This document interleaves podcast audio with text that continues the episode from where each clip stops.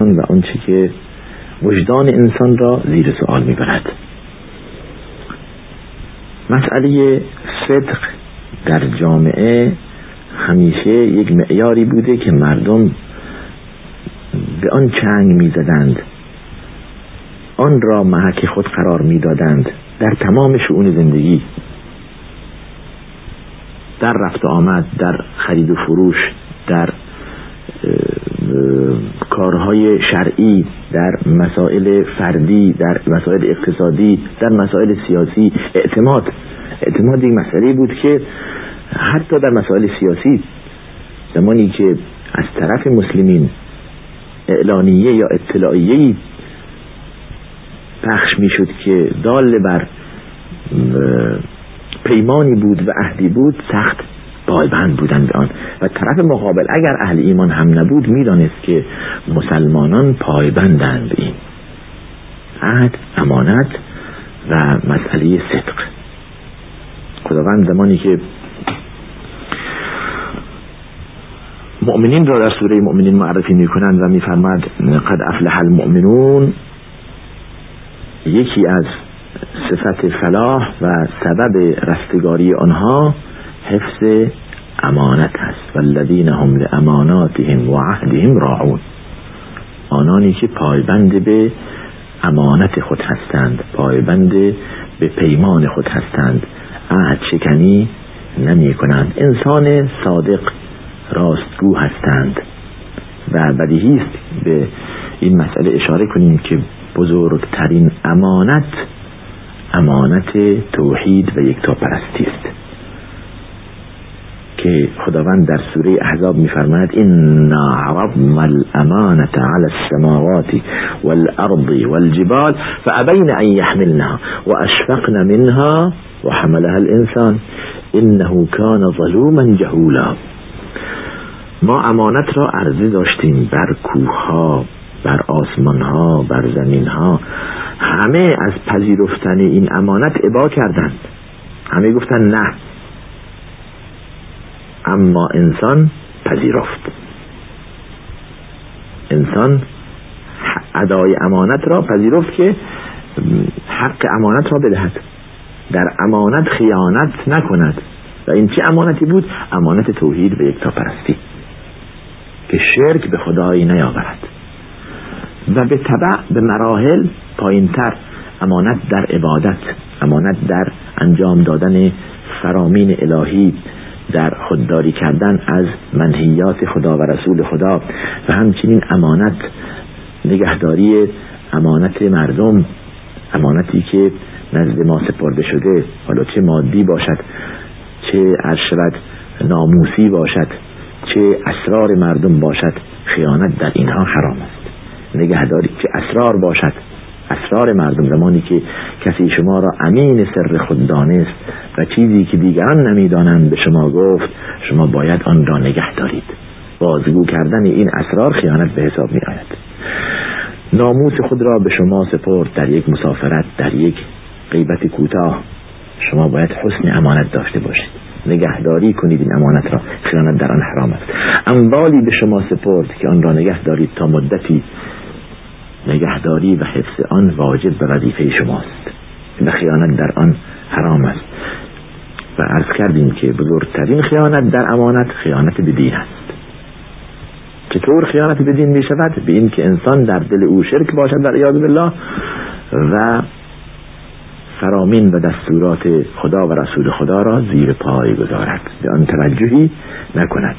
یا ایها الذين آمنوا لا تخونوا الله والرسول وتخونوا أماناتكم وأنتم تعلمون.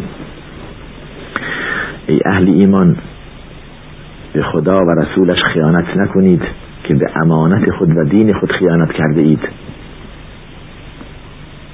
و این مسئله بسیار واضح و روشن است. کسانی که پایبند به دین نیستند یا برای مدتی یا ظاهرا پایبند به دینند اما باطنا پایبند به دین نیستند خیانتی بس بزرگ در دین. جلو مردم چیز دیگر و در باطن نوع دیگر و چیز دیگر. بنابراین امانت و صدق عرض کردیم. و صدق راستی یکی از صفات متقین و پرهیزگاران است. یا ایها الذین آمنوا اتقوا الله و کونوا مع الصادقین. خدا میفرماید در سوره توبه خدا بترسید و همیشه هم راستگو باشید و همراه راستگویان باشید. و ادبار در سورة أحزاب میفرماید یا ایها الذين آمنوا اتقوا الله وقولوا قولا سديدا يصلح لكم أعمالكم ويغفر لكم ذنوبكم. ومن يطع الله ورسوله فقد فاز فوزا عظيما. قبل از آیه امانت که از کردیم از خدا بترسید و جز حرف نیک و شایسته از دهان شما بیرون نیاید. که باز نیک گفتن اعمال شما شایسته می شود حرکات شما خوب می شود و زندگی شما رو به بهبودی است همیشه. معنویات انسان رو به بهبودی است. و رسول الله صلی الله علیه و سلم میفرماید ان الصدق یهدی الى البر و ان البر یهدی الى الجنه و ان الرجل ليصدق ويتحرى الصدق حتى يكتب عند الله صديقا. راستی انسان را به نیکویی و به خوبی میرساند. خوبی که نهایتا انسان را به بهشت میرساند. و یک فرد راست می‌گوید و پیوسته مواظب است که راستگو باشد. تا زمانی که نزد خداوند جزو صدیقان و راستگویان نوشته می شود یعنی اینقدر دقت می کند در راست گفتن. نلغزد هرگز نمی لغزد مواظب هست. حتی یکتب عند الله صدیقا. خب چه چه از این بهتر؟ که انسان راستگو باشد و همیشه راست بگوید. برعکس آن و ان الكذب یهدی الى الفجور. وإن الفجور يهدي إلى النار وإن الرجل ليكذب ويتحرى الكذب حتى يكتب عند الله كذابا. دروغ إنسان را به فسق و فجور میکشاند. و نتیجه فسق و فجور جهنم است والعیاذ بالله. و یک فرد ممکن است اینقدر دروغگو باشد اینقدر پایبند به زبان خود نباشد که چی می‌گوید و چه مواظب باشد. توجهی ندارد. هرچی از هر سخنی خواست از زبان او بیرون می آید و توجهی به صدق و کذب این سخن نمی کند به محتوای آن نمی کند همینطور مرتب دروغ می‌گوید دروغ می‌گوید تا زمانی که نزد خداوند دروغگو قلمداد می شود و نوشته می شود زمانی که مسئله دروغ عنوان کردیم و دروغگویی و عرض کردیم که حرام است برای یک مؤمن که دروغ بگوید. در یک حدیثی رسول الله صلی الله علیه وسلم ازش پرسیده شد که مؤمن آیا ممکن است دزدی کند؟ آیا ممکن است فلان کند؟ آیا ممکن است بستان کند؟ نهایتا آیا ممکن است دروغ بی... همه فرمود بله ممکن است. ممکن است شخص مسلمان دروغ بگوید. ممکن است شخص مسلمان حتی شراب هم بخورد. ممکن است شخص مسلمان هر شرط که دزدی کند. ممکن است که شراب بخورد. اما دروغ هرگز. مسلمان هرگز دروغ نمی‌گوید. مسلمان هرگز دروغ نمی‌گوید. این دال بر بزرگ بودن این جریمه یعنی جریمه دروغ گفتن است. و بزرگترین دروغ دروغ بستن بر رسول الله صلی الله علیه و سلم است. در حدیث داریم که ان کذبا علی لیس کذب علی احدکم من کذب علی متعمدا فلیتبوع مقعده من النار. دروغ گفتن پشت سر من یا بر من مانند دروغ گفتن خودتون نسبت به دیگر نیست. خودتون به هم دیگر دروغ ببندید. به همون اندازه که دروغ بستید گناه دارید. اما دروغ بستن بر من عادی نیست.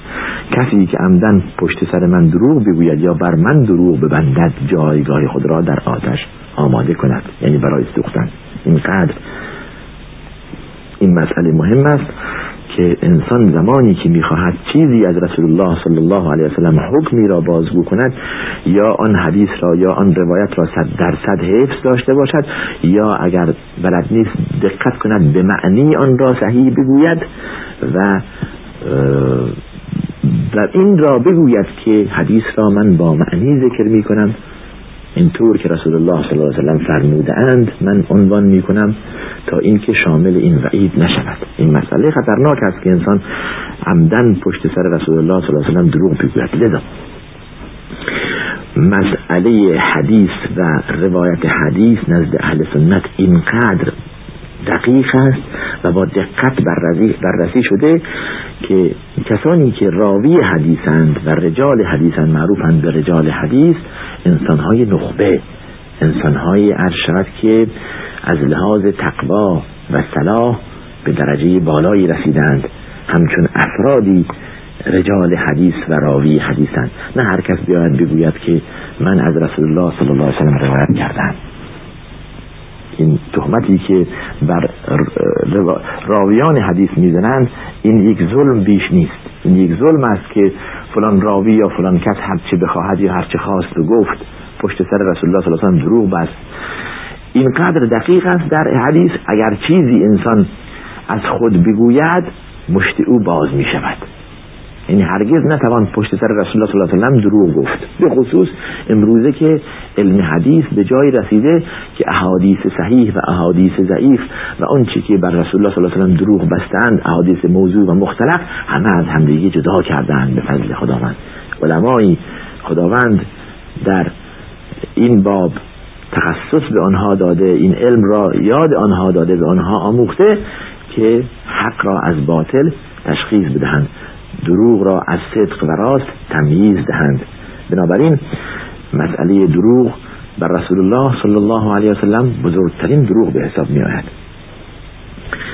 در احادیثی که ما به آن استدلال می کنیم از کتب احادیث صحیح به خصوص کتاب های صحیح بخاری و صحیح مسلم و صحاح سته از احادیث صحیح برخوردار است. دقت شده است. یعنی این ائمه کرام دقت کردن از احادیث صحیح رسول الله صلی الله علیه وسلم بنویسند و بازگو کنند و هر چی که در آن شبهه هست هر چی که در آن در راوی آن شکی در روایت آن خللی است آن را کنار بگذارند. به عنوان مثال رجال حدیث نزد اهل سنت کسانی هستند که از لحاظ اخلاقی و ایمانی به درجه والایی رسیدند. حتی اگر از در بین این یک حدیث که مثلا ده فرد درش هست یک ستون یک قائمه. ده نفر آن را روایت می‌کنند تا آنکه نسبت می‌دهند نهایتا به رسول الله صلی الله علیه وسلم باید این ده نفر شناخته شده باشند در علم و ورع و تقوا. زندگی آنها باید معروف باشد سن آنها باید معروف باشد اسامی آنها کنیه آنها باید معلوم باشد. اگر شنیده شده که در مجلسی از مجالسی که در آن شرکت می کردند حتی یک شوخی کردند به عنوان مثال یک چیزی گفتند که مردم را به خنده درآورند حدیث این حدیثی که همچون شخصی درش هست کنار می‌گذارند می‌گویند حدیث ضعیف. به این دلیل ضعیف هست به دلیل اینکه فلان فرد در قائمه این بجال هست در سند این حدیث هست و این شخص یک بار از او شنیده شده که در فلان مجلس شوخی کرده است. مثلا حالا ولو که حدیث صحیح باشد ولی چون که این شخص در آن هست احتمال دارد که همچون شخصی که شوخی می کند و مردم را به خنده می آورد در روایت خود هم اشتباه کرده و مرتکب به معصیت شده باشد ما حدیث آن را کنار می‌گذاریم. یا شنیده شده که این حدیث این شخص فراموشکار است. یک یک دو مطلب گفته و فراموش کرده نفهمیده و مردم درک کردن که از روی فراموش چیزی گفته است. حدیث آن را کنار می‌گذارن بنابراین دقت شده که هرگز هیچ تهمتی و هیچ دروغی بر رسول الله صلی الله علیه وسلم بسته نشه. حتی در روایت آن حتی در جمع آوری احادیث آن دقت شده است که بر رسول الله صلی الله علیه وسلم دروغ بسته نشه. و در اینجا وقت برنامه رو به انتهاست. ادامه مسئله صدق و کذب را به جلسه دیگر واگذار می‌کنیم و آخر دعوانا ان الحمد لله رب العالمین و صلی الله وسلم علی سیدنا محمد و علی آله و صحبه و سلم.